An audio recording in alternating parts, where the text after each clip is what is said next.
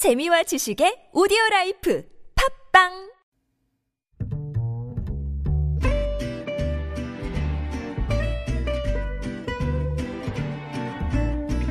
Good evening, everyone. Welcome to the evening show.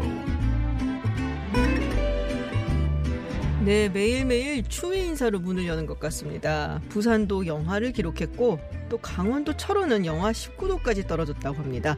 칼바람 최저 기온의 체감 온도는 더 떨어지는 상황인데 정말 말 그대로 중무장하시고 귀갓길 서두르시기 바랍니다. 조금 전에 한국당이 필리버스터를 철회한다라는 소식이 들리더니 또 합의가 안 됐다라는 속보가 전해졌어요. 어떻게 된 일인지 서울타임즈에서 전해드리고요. 자유한국당을 제외한 여야가 선거법 막판 조율에 들어갔습니다. 이번 선거법 개정안에 선거 연령을 만 18세로 하는 내용도 포함되어 있는데요. 여론은 어떤지 알아보겠습니다. 김지윤의 이브닝쇼 시작합니다.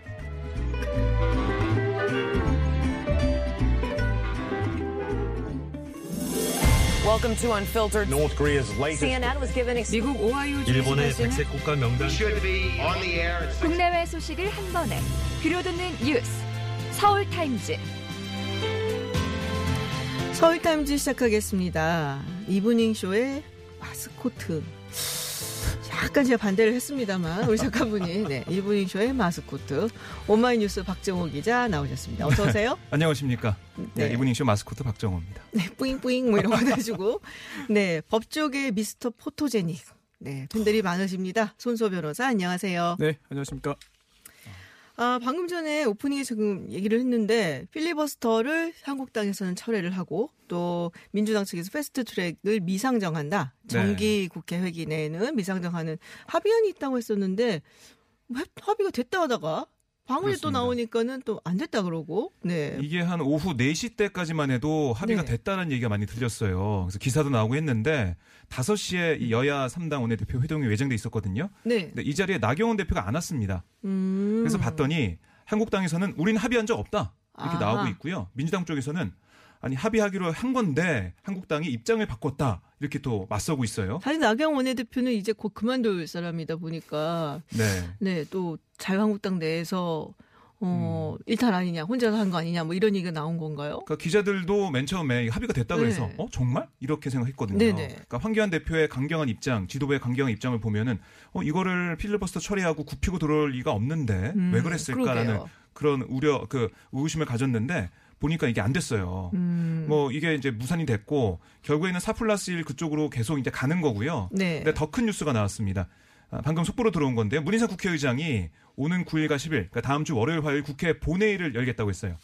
그러면서 아. 예산안과 패스트트랙, 민생 법안 이걸 상정에 처리하겠다 이런 뜻을 밝혔거든요. 네네. 그러니까 그 말은 뭐냐면 지금 패스트트랙 절차에 따라 본회의에 상정돼 있는 여러 가지 법안들을 포함해서 민생 법안을 한국당이 뭐 들어오든 안 들어오든 상정해서 처리하겠다는 겁니다. 음, 그러니까 4 플러스 1, 그러니까 한국당을 제외한 다른 정당들의 과반이 넘으면 이게 통과가 될 수 있다는 거예요. 네네. 그렇군요. 네, 문희상 국회의장이 좀 화가 나신 것 같습니다. 지금 그러게요. 분위기가 약간. 예. 네, 뭐 좀 어떻게 돼가는지 이렇게 속보 계속 나올 것 같아서 두고 네네. 보도록 하고요. 아, 지금 뭐 가장 정치권에서 좀 논란이 되고 있고 핫한 뉴스라고 할 수가 있겠죠. 김기현 전 시장 그 선, 어, 선거, 김기현 전 시장 선거 개입이랄까 김기현 전 시장이 선거를 개입한 것 같은 느낌은 드는데 뭐 그거는 아니고, 네, 의혹이 있는데 지금 처음 제보한 것으로 알려진 송병기 울산시 부시장 지금 검찰에서 소환 조사를 했고 또 사무실 자택 압수수색했습니다. 어, 손 변호사님, 이게 네. 하명 수사이 아니냐, 요 네. 부분 어떤 부분이 쟁점이 되어서 요거를 가를 수 있을까요? 어, 우선 당시 경찰 입장에서는 네, 어, 범죄 혐의가 있으면 수사를 하는 게 타당합니다. 네네, 네, 수사를 하지 않는 것이 문제가 되는 것이죠. 그렇죠. 네, 다만 그 경위, 수사에 착수하게 된 경위가 음, 어, 어떤 불법적인 수사의 요청 또는 수사의 부탁, 선거 개입 의도가 있었다면 이 부분은 형식적으로는 어, 문제가 없어도 실질적으로 범법행위가 될 수 있습니다. 어허. 이 부분을 따져봐야 되는 것이죠. 그런데 이걸 따지는 게 참 쉽지는 않아요. 어, 우선 어, 제보자, 어, 제보자로 칭하겠습니다. 제3자가 청와대 등 권력에게 네네, 요청을 하는 거죠. 뭐 어떤 제보를 주거나 진실인지 허위인지는 둘째치고 네, 그리고 그걸 받은 청와대 등 권력이 경찰에게 수사를 하라고 지시 또는 네. 요청 또는 부탁 또는 은근한 압력을 음, 행사하고 그걸 받은 경찰이 아 이거를 위에서 시키니까 또는 위에서 하라고 하니까 해야겠구나라고 생각을 해서 수사를 해야만 네네. 이게 불법적인 하명 수사가 되는 것인데 네. 이 모든 요건, 이 모든 요소들을 다 증명해내야만 범죄가 될 수 있거든요. 시간이 좀 걸리겠는데요, 그러면? 그렇죠. 이게 금방 끝날 문제는 아니고요. 그리고 네. 또, 어, 뭐 입장을 바꿔서 보더라도 형식적으로는 아무 문제가 없을 수 있고 네네. 그리고 또 다만, 하지만 실질적으로는 어떤 마쿠에서의 어떤 교섭이나 조율이나 지시나 어떤 이런 흑막 이 있을 수 있어요. 네네. 이거를 밝혀 존재한다면 만약에 네네. 만약에 그런 부분이 존재한다면 그걸 밝혀내는 수사가 돼야 되는데 설령 뭐 어떤 문제가 있더라도 쉽지는 않을 것 같습니다. 아. 그리고 어떤 문제가 있는지 여부도 현재로서는 알 수 없는 것이고요. 그렇군요. 근데 지금 뭐 굉장히 좀 전격적으로 이루어지는 감이 있기는 해요. 그래서 뭐 제가 뭐 시간이 좀 걸리겠는데요라고 말씀을 드렸지만 또 한간에서는 빠르면은 다음 달에 기소가 될 수도 있겠다라는 얘기들이 있는데 그러면은 총선이 4월이니까 뭐 한 석 달 전이거든요. 그럼 좀 검찰로서도 그때 기소하거나 하기엔 조금 부담스럽지 않을까라는 생각도 들고 근데 반대로 여장 입장에서는 이게 빨, 빨리빨리 이제 끝나버려야지 총선 모드에 확 들어갈 테니까 여당은 또 그런 걸 바랄 수 있을 것 같기도 하고 굉장히 정, 네. 세법이 다를 것 같아요. 수사는 뭐 수사기관은 당연히 수사를 해야 됩니다. 네네. 검찰이든 경찰이든. 어 그런데 검사는 굉장히 강한 권력을 가지고 있어요. 네. 특히 수사 관련해서 여러 가지 결정을 할 수 있는데요. 그렇죠. 대상, 즉 누구를 수사할 것이냐, 음흠. 또 어떻게 수사할 것이냐, 방법 네. 또는 강도, 그리고 또 어떻게 배당을 하고 어떻게 수사팀을 꾸려서 인력을 투입할 것이냐.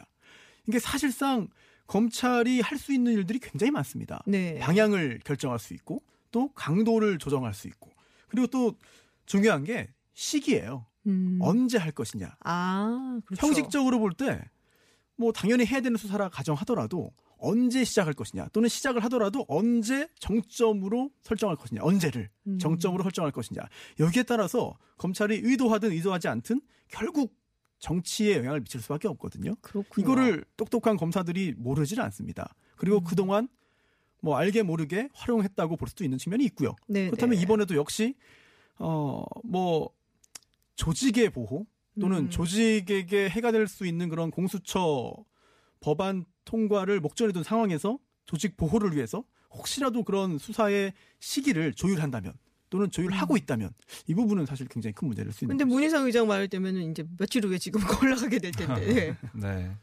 그러니까 뭐 그거는 국회 네. 상황 국회에서 알아서 하는 음. 거기 때문에 네네. 검찰은 검찰의 일은 하는 하는 걸로 볼 수가 있는데요. 네. 그 윤석열 총장이 뭐 최근 주위에 대통령에 대한 충심은 그대로다. 성공하는 대통령이 되도록 신념을 다 바쳐 일하고 있다. 음. 아, 그런데 상황이 이렇다라고 얘기했다고 보도가 나왔어요. 네네. 그러니까 윤 총장이 문재인 대통령 신뢰로 검찰총장이 된 만큼 정권 비리를 원칙대로 수사해서 깨끗하고 선거하는 정부로 만들어야겠다. 음. 이런 생각하고 있다는 게뭐 취재에 따르면 나오는 얘기거든요. 네. 그런데 이 문재인 대통령에 대한 충심 얘기를 들으면 저는 이런 생각이 들더라고요. 윤석열 총장이 사람에게 충성하지 않는다고 했거든요. 음. 근데 문재인 대통령까지 거론했을까? 좀 이 정말로 이런 얘기 했는지 한번 알아봐야 될 것 같고요. 알아봐 주세요. 네, 알아봐 주세요. 그리고 또 한 가지 더 얘기를 했었죠. 사람에게 충성하지 않습니다. 그 전에 그 앞에 말이 뭐였냐면 조직을 사랑합니다. 음. 이 얘기였어요. 그러니까 윤석열 총장이 이 정권보다 그 정- 문재인 정부라는 그 뭐 사람의 문재인 대통령의 사람보다 검찰 조직에 대한 그런 사랑 때문에 이렇게 더 열심히 하고 있는 게 아니냐 음. 이런 생각을 민주당 뭐, 쪽에서 좀 많이 예, 하고 많이 있더라고요. 민주당에서 얘기를 네. 많이 하고 있죠. 그리고 지금 검찰이 이 건에 대해서 뭐 수사하는 것 자체는 뭐 당연히 해야 되는 일입니다만 어, 갑, 최근에 갑자기 이 건을 인지하거나 또는 이 건을 알게 되어서 수사를 지- 속도를 내는 것이 아니고 한참 전에 알고 있었습니다. 이미 알고 있었다. 네, 그런 상황에서 수개월 동안 물론 수사의 준비도 필요하겠습니다만 혹시라도 결정적인 타이밍 또는 음. 가장 효과적인 타이밍을 재고 있었다면 음. 만약 그렇다면 가정입니다만 그렇다면 이거는 그 수사의 시기와 속도를 조율함으로써 사실상 정치 행위를 한 거거든요. 음. 수사의 대상이 정치인이라면 이 부분은 논란이 될 수 있는 거죠. 그렇군요. 네, 그러면은 다른 이야기를 조금 또 바빠서 뉴스가 많아서 해보겠습니다. 네, 타다 금지법이 통과가 됐어요. 국회 국토교통위에서. 타다 네. 금지법이라고 하고 또 어디선 타다 허용법이라고 얘기를 하는데, 아. 네, 이게 내용이 어떻게인지 잠깐 좀 요약을 좀 해주시겠어요? 네, 이게 그 여객 자동차 운수 사업법 개정안 네. 이거 이게 이제 통과가 된 네네네. 건데요. 이게 뭐냐면 관광 목적으로 11인승 이상 15인승 이하인 승합차를 빌려서 운행하는 경우 등에 한해서만 운전자를 알선할 수 있도록 그렇게 제안한 겁니다. 음. 뭐그 말은 뭐냐면 관광 목적이 증명되지 않으면은 지금처럼 아하. 타다를 이렇게 운행할 수가 없는 거죠. 그렇죠. 제가 우리 집까지 관광 가지는 않으니까. 그러니까요. 그리고 어떤 내용이 또 있냐면 대여 시간이 6시간 이상이어야 하고요. 어휴. 대여? 또는 그 네. 반납 장소가 공항이거나 항만인 경우를 한정했습니다. 아, 정말로 여행객인 경우만. 이거네요. 그러니까. 예, 그러니까 지금 이 여객자동차 운수사업법 개정안의 그 내용도 그렇고 원래 이 사업법의 취지가 뭐 국회에서 얘기하는 거는 그 취지가 원래 관광 목적으로 빌려주는 거였다. 렌터카에 운전 운전자를 네. 이렇게 둘 수 있게 한 거다 이렇게 네. 얘기를 하고 있거든요. 근데 사실 눈 가리고 아웅이기는 했죠. 뭐 관광 목적이라고 하지만은 타다를 다른 용도로 많이들 사용들을 하셨고, 근데 이제 정말로 관광이라며, 그러니까 관광만 해라고 하는 거네요. 그러니까 이게 사실상. 그러니까 예. 국토교통부가 여기에다가 그 이용자가 항공기단 선박에 탑승권을 소지한 경우로만 한정하겠다 이런 음. 지침도 발표할 예정이에요. 어머나. 그럼 정말로 뭐 어떻게 할 수가 없는 거죠. 정말 이 표가 있어야 돼요. 타기 표가. 있어야지 타다를 탈 수가 있다. 네. 근데 6시간, 공항 갈 때 6시간까지 걸리는 사람들은 별로 없는데, 그거는 정말로 관광을 하는 그 6시간을 의미를 하는가 보죠. 예. 음. 그러니까 뭐 관광 목적이 아니라 일상적으로 렌터카에 기사를 함께 알선해 주는 지금 방식의 음. 타다. 이거는 뭐 설 자리를 잃게 되는 거죠. 그렇군요. 그래서 오늘 오전에 국회 국토교통위원회 전체를 통과했어요. 네네. 남아 있는 게 뭐냐면 국회 법사위. 법사위. 거기서 이제 뭐 어, 체계 작구 심사를 거친 다음에 본회의까지 통과하면 이제 이게 시행이 되는데요. 네. 개정안이 공포 후에 1년 뒤에 시행합니다. 그럼 시행 시간이 이후 있겠네요. 6개월의 유예 기간이 있어요. 아하. 그러니까 1년 6개월 동안은 지금 방식으로 영업은 가능한데 음. 지금 국회에서 이 법안을 대표 발의한 박홍근 의원 말은 뭐냐면 그 안에 1년 6개월 안에 우리가 타다 서비스 같은 공유경제 서비스가 될 수 있도록 뭔가 제도로 만들자. 합의점을 만들자 이 얘기예요. 일단 금지해놓고 저도권은 좀 불러놓고 뭐 이런 아. 얘기죠. 지금 타다 운영사 그리고 모기업 소카 이재용 대표 어, 재판 받고 있잖아요. 네, 조금 전에 그 기자님이 설명해준 그 여객자동차 운수 사업법 네네. 그 규정을 위반하면 형사처벌 대상이 됩니다. 그래서 지금 음. 형사 재판을 받고 있는 형사 겁니다. 재판을 받고 네, 기소된 있다. 건데 네. 어 조금 전에 그 타다 금지법 또는 허용법 네. 그 법안이 지금 발의되고 지금 발의된 이유가 뒤집어 보면 현행법이 애매하기 때문입니다. 음. 즉 타다 측에서는 아니 지금 지금 현행 법에 따라서 음. 우리는 하고 있습니다. 법에서 요구하는 요건 다 갖추고 있는데 뭐가 불법입니까? 11승 네. 이상 승합차 맞아, 네. 맞아. 그럴 경우에는 운전기사까지 함께 할수 있습니다. 제공할 수 있는데 네. 그거 한 겁니다. 뭐가 불법입니까? 라는 주장하는 것이고요. 네. 반대로 검사는 애초에 이 법의 취지를 봐야 됩니다. 이 음, 법의 음. 취지가 이 택시 영업을 하도록 하는 것이 아니라 정말 관광객을 위해서 네. 편의를 제공하는 것이기 때문에 지금 현재 타다가 하고 있는 것은 불법입니다라는 주장을 하고 있는 것인데요. 그렇다 보니 애매한 부분을 정리하기 위해서 이번에 법안 개정안이 이제 나온 것이죠. 아, 그렇군요. 그- 근데 사실 이렇게 듣고만 보면은 어쨌든, 어, 국회에서도 이 법안이 타다를 금지 쪽에 좀 가까운 법안이 아닌가라는 생각이 좀 들기는 하네요. 근데 법안이라는 건 사실 굉장히 많이 올라올 수는 있거든요. 만들어질 수 있습니다. 네네. 제한될 수는 있습니다. 그런데 발의될 수는 있는데 그 후에 통과되는 법은 또 사실 하나거든요. 결국은 음. 굉장히 좀 많은 논의가 필요하지 않나 싶어요. 그게 법사위 계류된 법안이 무지무지무지 많아요. 뭐 이제 임기 끝나가니까 아마 다 그냥 다 네. 음, 폐기되는 거죠. 그렇겠네요. 총선이 또 있으니까. 그런데 총선이 있기 때문에 이게 통과될 가능성이 높다는 얘기 많이 나오고 있어요. 택시 노동자들, 네, 택시 맞아요. 기사분들을 위한 어떻게 보면 그런 법일 수도 있기 때문에 그렇겠네요. 아, 이 의식하지 않을까 그런 생각도 해봅니다. 음, 알겠습니다. 네, 여기서 잠깐 교통 정보 듣고 다시 돌아오겠습니다. 퇴근길 많은 라디오 방송 중에 당신의 선택은 TBS FM 김지윤의 김지윤의 김지윤의 이브닝 쇼.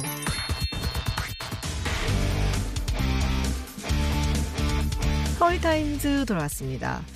아, 최태원 SK그룹 회장 이혼 요구한 지 4년 만인데 노소영 아트센터 나비관장이 이혼하겠다. 그러고 재산 분할 맞소송을 냈습니다. 네. 네. 이 이들 부부가 2009년 말부터 별거해온 것으로 네네. 알려지고 있는데요. 이혼 소송은 최 회장이 2015년 한 일간지에 편지를 보내서 자신이 동거인이 있고 음. 둘 사이 아이도 있다고 공개하면서 맞아요. 어, 노 관장과의 의원 이혼 의사를 밝히면서 시작이 됐습니다. 네. 최 회장은 2017년 7월 노 관장을 상대로 이혼 조정을 신청했고요. 하지만 이게 잘 되지 않았죠. 지난해 2월 양측이 합의를 이루지 못함에 따라서 정식 소송 절차에 돌입을 한 겁니다. 네. 네. 가정을 지키겠다고 노소영 관장이 얘기를 했었는데 결국에는 이혼을 하겠다. 그리고 재산 분할 소송을 냈어요. 어, 위자료도 위자료지만은 SK 지주회사 주식을 많이 요구를 했습니다. 그죠? 네, 그렇습니다. 아, 이제 양측이 이혼 의사를 밝혔기 때문에 네. 이혼 판결은 나올 거예요. 네. 다만 어, 누구 잘못이냐 또는 양측의 양측의 모두에게 잘못이 있느냐 여부는 음. 둘째로 치고 네네. 재산 분할은 누구에게 잘못이 있는지와 관계 없습니다. 상관없다. 네, 관계 네. 없습니다. 그런데 어, 혼인 중에 있던 부부가 이혼하는 경우에 무조건 다 재산을 나누는 건 아니에요. 음. 단계가 있습니다. 첫 번째, 이 분할할 수 있는 분할 대상 재산이어야 합니다. 그리고 그 다음에 기여도가 있어야 되거든요. 음. 근데 이 소송에서는 지금 이 주식, 네네. 네, SK 주식회사의 주식, 어, 이게 과연 분할 대상인지 여부에서 좀 논란이 있어요. 어, 왜냐하면 우선 부부 공동 재산은 분할 대상이 됩니다. 네. 어, 혼인 중에 함께 노력해서 얻은 재산들 네네. 누구 것인지 확실하지 않은 경우에 이거는 공동 재산이니까 분할 대상이에요. 그런데 분할 원칙적으로 분할 대상이 아닌 특유 재산이라는 게 있습니다. 특유 재산. 네, 첫 번째 혼인 전부터 이미 가지고 있던 것.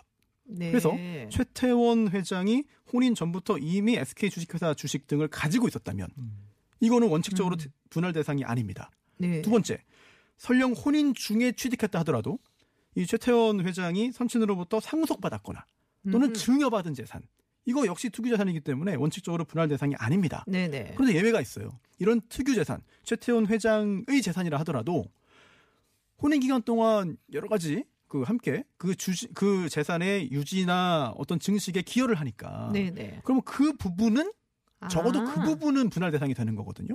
아. 굉장히 적을 수 있습니다. 근데 사실 그거 있잖아요. 예전에 뭐 SK가 예전에 선경이었잖아요. 예.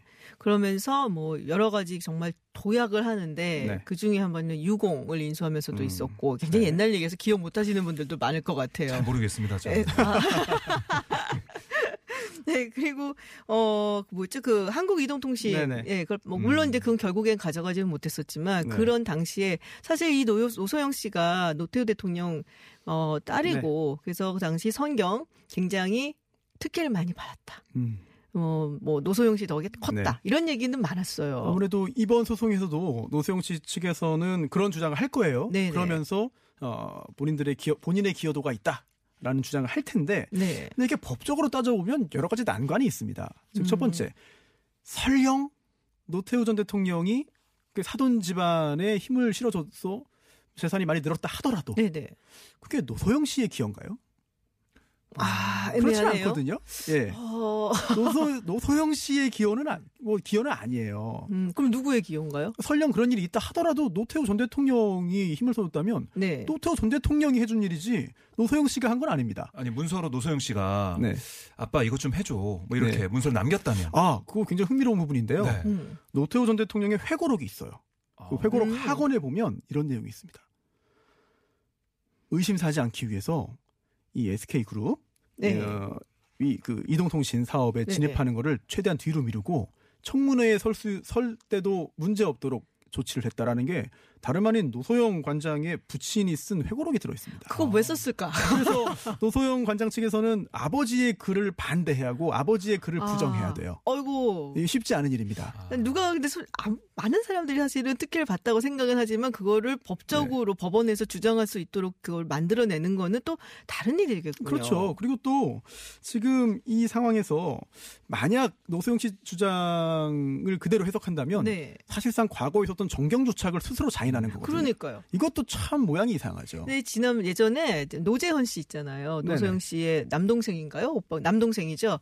그 노태우 대통령의 아들. 이분도 사실은 당시 요 동방유랑 지금은 신동방그룹의 이제 따님하고 결혼을 했다 이혼을 했는데 2012년인가 이혼을 했을 거예요. 13년인가? 근데 노태우 대통령이 당시에 그 신명수 회장이죠. 동방유량의 회장. 그러니까 자기의 네. 사돈이에요. 비자금을 맡겼는데 이거 맡겨놨는데 써버렸다고 고소한 적이 있어요. 네. 그래갖고 일부 받지 않았나요? 그렇죠. 그 네. 노태우 전 대통령의 어떤 비자금 관련된 그런 네네. 돈 관련돼서는 소송이 여러 건 있었습니다. 아. 그리고 노태우 전 대통령이 어 굉장히 강력하게 정말 주장을 해서 법정까지 많이 갔어요. 그렇군요. 그러면 결론적으로 이 1조 3천억 원 정도 된다는 만약에 네. 노관장이 요구한 걸 다 받게 된다면 그 정도 네. 돈이 된다고 하는데 다 받을 수는 없는 건가요? 아, 사실 인정되더라도 굉장히 미미할 거고요. 어. 음. 뭐 비교할 수 있는 게 어, 이부진 호텔 신라 사장 네네. 그리고 이무재 이제 전 삼성전기 고문이잖아요. 네. 어, 재판을 여러 번 했습니다. 그래서 2심에서 재산 분할액이 약 140억 원이 인정됐습니다. 야, 많은데요? 호텔 신라- 호, 나는 많은 것 같은데, 아, 우리는 많죠. 네. 근데- 청구액에 비하면 매우 적은 청구액이 금액이죠. 예. 1조가 넘었었죠. 그때 굉장히 많은 금액을 청구했으니까. 아, 그리고 또 지금 이 소송을 이 최태원 회장과 노수영 관장 사이에 소송을 진행하는 걸 좀 보니까 어, 한 가지 좀 의문스러운 게 있어요. 어떤 뭐냐면, 거요? 음, 이 재산 분할을 청구하기 위해서는 인지대를 납부해야 됩니다. 인지대? 인지대. 예, 그래서 네. 어, 재산 분할을 맞아요. 요구하는 그 액수가 클수록 네. 많은 금액을 예, 법원에 오. 내야 돼요. 몇십억 될 텐데 그러면. 이걸 계산해 보니까 대략적으로 네. 대략적으로 이거를 어, 계산해 보니까 약 22억 원 정도 됩니다. 인지대가? 네. 이건 아직 이게 납부가 안 됐다고 저는 알고 있거든요. 음. 아, 이걸 납부해야 돼요. 그렇군요. 일단 납부해야 됩니다. 그래서 과연 이걸 납부하고 전면전을 치를 것이냐 아. 음. 아니면 이건 일단 보여주기 식이고 압박용 막, 카드. 예, 막후에 협상을 시도할 것이냐 음, 아, 이 부분도 사실 뭐 변호인의 어, 이제 소송 대리인의 전략이 있겠죠. 그렇구나. 어유 뭐 복잡하네요. 그리고 뭐 액수가 예. 흥미진진하네요. 그러니까 예, to be continue 돼서 또 알려주세요. 다음에 얘기 나오면 나와서 법적인 얘기가 상당히 흥미로운 부분이 많아요. 네. 마지막 소식입니다. 전남 여수의 한 고등학교에서 출제된 한문 문제. 조국 전 장관과 금태섭 민주당 의원이 등장을 했다.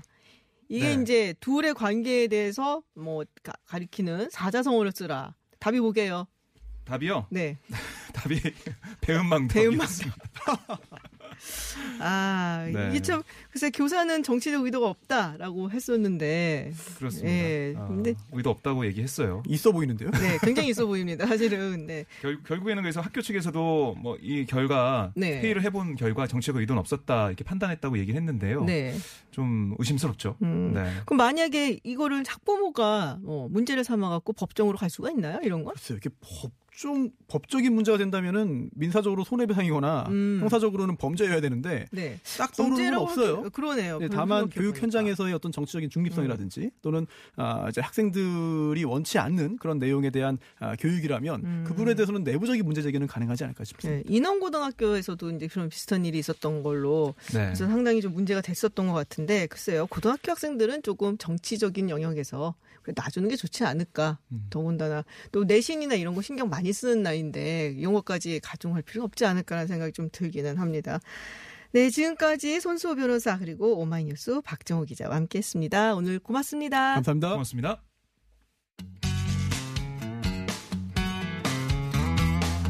매주 월요일에서 금요일 저녁 6시 20분부터 8시까지 만나는 김지윤의 이브닝 쇼. 라디오 생방 스튜디오가 궁금하신가요? 지금 바로 유튜브에서 TBS FM으로 들어오세요. 때로는 진지한, 때로는 신나는 스튜디오의 생생한 모습 보실 수 있습니다. 국제 정치 전문가 김지훈 박사가 진행하는 이브닝 쇼. 매일 새로운 뉴스로 여러분의 저녁길을 함께합니다.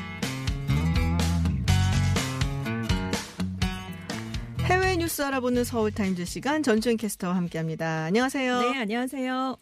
네, 프랑스, 어, 이 마크로 대통령 연금 개편에 반대하는 시위대가 상당히 규모가 큰 것 같습니다. 노란 조끼 여파가 가신 지 얼마 안 된 것 같은데. 한또 1년 시위가 정도밖에. 안 됐잖아요. 네. 근데 또다시 이렇게 큰 시위가 발생을 했는데 현재 시각으로 5일에 프랑스 전국 250여 곳에서 크고 작은 시위가 벌어졌습니다. 네. 그래서 참여한 사람이 80만 명 가깝게 집계가 됐어요. 어이구. 지금 프랑스 고속철, 지역 간선철도의 90%가 운항이 취소됐고요. 왜냐하면 철도 노조가 파업을 했으니까요. 음. 네네. 항공 관제사도 파업해서 최대 항공사 에어프랑스가 국내선의 30% 중거리 해외 노선 15% 운항을 취소했습니다. 음. 지하철도 16개 노선 중에 11개가 전면 중단됐고요. 학교 수업도 취소가 됐고 병원, 에펠탑, 오르세 미술관도 문을 닫아서 지금 계속 헤드라인이 프랑스가 마비됐다.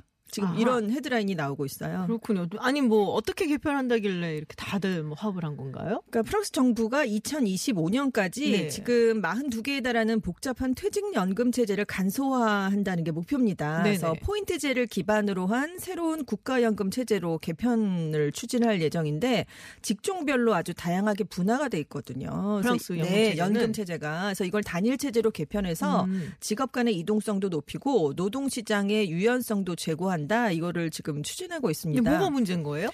주요 노동 직능 단체들은 지금 은퇴 연령을 늦춘다. 그래서 연금의 실질 수령액을 감소시킬 것이다. 당장 폐기해라 이렇게 요구를 하고 있어요. 아, 이게 포인트 제로 되다 보니까 그 포인트를 쌓아갖고서는 지금 받는 만큼 네. 받으려면 일을 조금 더 해야 될 것 같다는 그렇습니다. 얘기죠. 지금 법정 은퇴 연령이 62세인데 네. 그걸 만족시키려면 62세 넘어서까지도 일을 해야 된다. 이렇게 주장을 하고 있어요. 근데 아. 프랑스인들이 유독 노후의 경제적인 안정을 중요한 가치로 여긴다. 그래서 현재 연금 체제를 유지해야 한다는 생각이 굉장히 강한 편이라고 합니다. 우리는 오늘 황교안 대표는 52시간보다 더 일해야 된다고 네. 얘기를 하는 그런 나라인데 프랑스는 내가 나이 먹어서까지 일하기 싫다라는 네. 거잖아요. 이 최악의 경우 네. 내가 70세까지 일을 해야 되냐 이러면서 네네. 지금 반발을 굉장히 거세게 하고 있어요. 그렇군요. 네. 하여튼 뭐 지금 관광 가시는 분들은 손해시겠어요. 그러면은 굉장히 손해고 마비가 되고요. 제 지인도 올 초에 네. 파업이 시작됐을 때 파리를 간 적이 있는데 에펠탑도 음. 못 가고 철원 네, 그러니까 뭐 뭘 불러도 오지도 않고 그러니까 차량 아. 공유 서비스를 불러도 너무 막히니까 오지도 네. 않고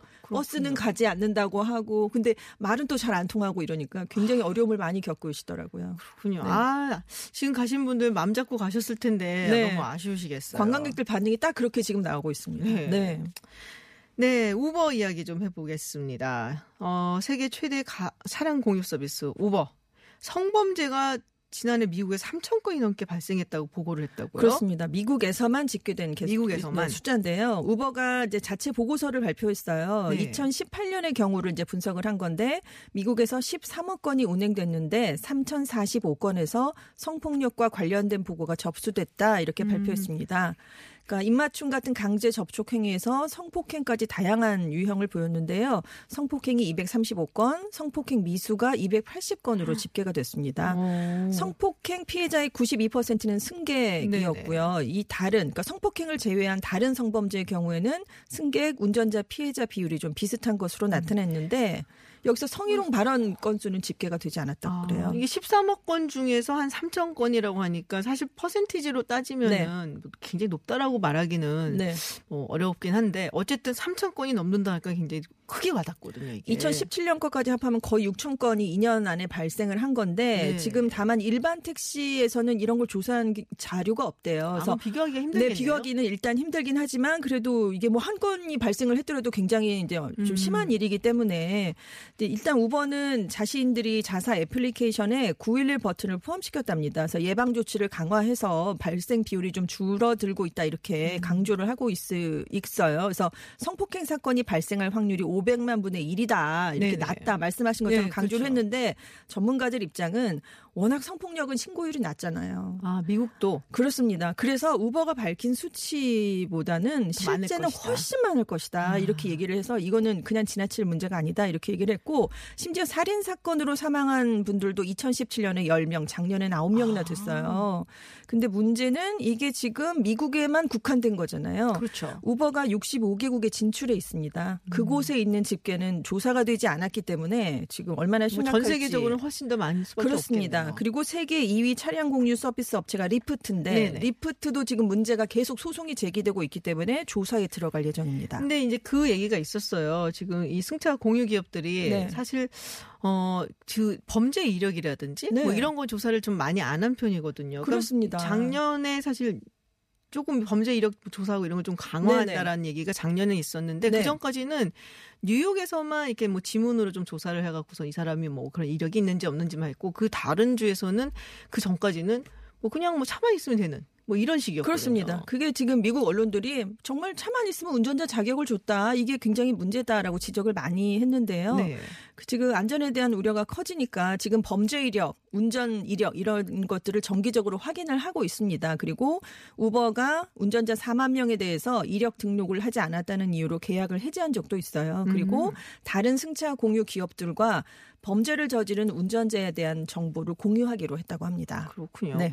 뭐 뉴욕시 같은 경우 는 이제 옐로캡이라고 그러잖아요. 네네. 뭐 자격증 따는 것도 굉장히 어렵고, 어렵고. 돈도 내야 되고 네. 그리고 뭐 다 조사하고 그럼에도 불구하고 사고들이 나는데 네 우버 같은 경우 사실은 좀 글쎄 좀 타기가 그러니까 외국 가 갖고 제가 가끔씩 네, 사용을 네네. 하게 될 때 좀 타기가 약간 껄끄러울 때가 있기는 해요. 그렇죠. 어떻게 믿고 뭐 이런 게 좀. 있기는 해요. 사실 네네. 좀 그런 부분은 조금 더 확실하게. 네, 확실하게 해야 될 것 같습니다. 디즈니 실사 영화 알라딘 보셨어요? 아니요, 저는 못 봤어요. 못 보셨어요? 네, 네. 보고 싶었는데 못 봤네요. 연기 진짜 잘하거든요. 네네. 배우들이 노래 잘하고. 근데 이 알라딘 역을 맡았던 메나 마수드.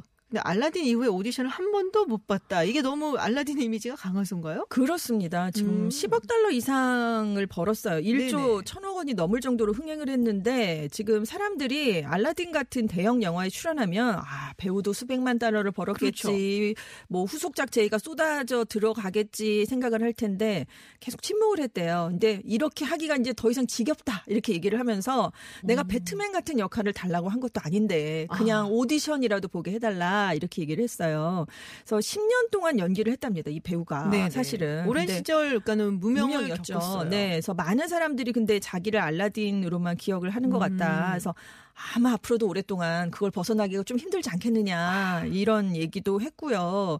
근데 이제 연기력에 그런 문제가 있나? 사람들이 이렇게? 예, 제기를 할 수 있는데 뉴욕 타임스의 영화 평론 기자도 굉장히 감탄스러울 정도였다라고 호평을 네. 했을 만큼 연기력에 문제가 없는 걸로 지금 알려져 있는데 그래서 왜 배역 제의가 가지 않는가 이걸 분석을 해봤더니 이집트계 유색인종이잖아요. 네. 이 배우가 그래서 헐리우드에서는 이런 주인공이 등장하는 영화를 보기가 힘들다라는 거죠. 사실 백인 중심이잖아요. 맞아요. 특히 백인 주로 남성. 이제 서브 조연 뭐 네. 이런 걸로 아니면 악당. 네, 네. 이, 메- 이 마수드도 이 알라딘 제의를 받기 전까지는 중동계 테러리스트 역할만 많이 들어왔었대요. 그제 생각이 그래서 나는 게 저도 그 생각을 예전부터 많이 했었는데 네. 백인이 아닌 뭐 동양인이나 유색인종이 정말로 주인공. 네. 그러니까 주인공 옆에 주인공 말고 정말로 네네, 주인공. 진짜 주인공. 이랬던 적이 별로 없어요. 근데 예전에 그런 영화가 있어요. 혹시 뭐 코미디 영화 좋아하시는 분들은 기억하실지 모르겠는데 네. 어 Harold and Kumar 그 Harold and Kumar요? 네. 관타나모 탈출이라고 아. Escape from Guantanamo라는 완전 코미디 영화. 누가 나왔나요? 거기에 존 조라고 네네네. Search에 나왔었던 네. 한국계 배우 있죠. 네. 그 한국계 배우랑 또 칼펜이라는 그 중동 그러니까 아랍계 배우가 둘이서 나왔는데 네. 둘이 주인공이에요. 정말로 이색적이게. 아. 그게 한 십몇 년 전에 나왔었던 영화인 것 같은데 어, 흥행을 혹시 금요일 밤 너무 네. 무료해갖고 아무 할 일이 없는데 진짜 아무 생각 없이 볼 수 있는. 때. 네. 근데 그 안에 이제 인종 차별이라든지 뭐 여러 가지 정치적인 네네. 얘기라든지 이런 코드가 정말로 코미디로 음. 섞여서 있어갖고 네. 굉장히 재밌어요. 굉장히 그러니까요. 재밌는데 그 외에는 사실은 잘 기억이 안 나요. 사실 이연걸도 가면 다 악당이었고요. 장찌도 가면 악당이었고. 그러네요. 생각해 보니까. 이제 양조위가 가는데 양조위도 악당입니다. 안 돼! 네. 그래서 그건 안 돼. 그래서 참 우리 아시아계 아랍계 미국인만 설 자리가 없는 게 아니라 아시아계 미국인들도. 예, 참 배역을 따기가 힘든 네. 곳이 그러니까 바로 헐리우드에서 헐리우드에서 뭐 잘 잡기가 참 쉽지는 않죠. whitewashing이라고 아시아 배역도 다 미국 배우들한테 주다가 문제가 됐었잖아요. 그렇죠. 네, 네, 그렇습니다. 그러고 보니까 이병헌 씨도 네, 네. 뭐 착한 아, 역은 아니었던 그렇죠. 기억이 나네요. 아 이제 뮬란의 유역비 배우가 네네. 이제 주인공으로 가긴 하는군요. 근데 whitewashing이 그거는 문제가 됐으니까. 뭐 디즈니 이 지금 알라딘이랑 네네. 비슷하게 그렇습니다. 그 자- 배역 자체가 네네. 사실은 중국인이니까 또 이럴 그렇습니다. 수밖에 없는 케이스인 거고. 네. 네, 좀 아쉽네요. 그렇죠. 네, 헐리우드 그래도 크레이지. 아시안 리치였나요? 그게 성공을 많이 했으니까. 네. 어느 어떤 그 말레이시아 쪽에 뭐 네네. 싱가포르 쪽에 왜 그 화교를 중심으로 한 영화가 네네. 작년에 거의 다 아. 아시아계 배우가 정말 실제로 아, 캐스팅이 예, 됐는데 예. 굉장히 미국에서 호평을 많이 받았거든요. 네. 그래서 그게 성공을 하면서 아 아시아계가 나와도 재밌고 흥행을 할수 음. 있구나 막 이런 그 반응을 많이 얻었기 때문에 네. 좀 앞으로 기대를 해 보겠습니다. 네, 어쨌든 오늘 할 일 없으시면은 네. Harold, Harold and. Kumar. 네, 꼭 기억을. 하고 있을게요. 진짜 네. 재밌어요. 알겠습니다. 네, 오늘 여기까지 듣겠습니다. 지금까지 전준 외신 캐스터와 함께 했습니다. 고맙습니다. 네, 감사합니다.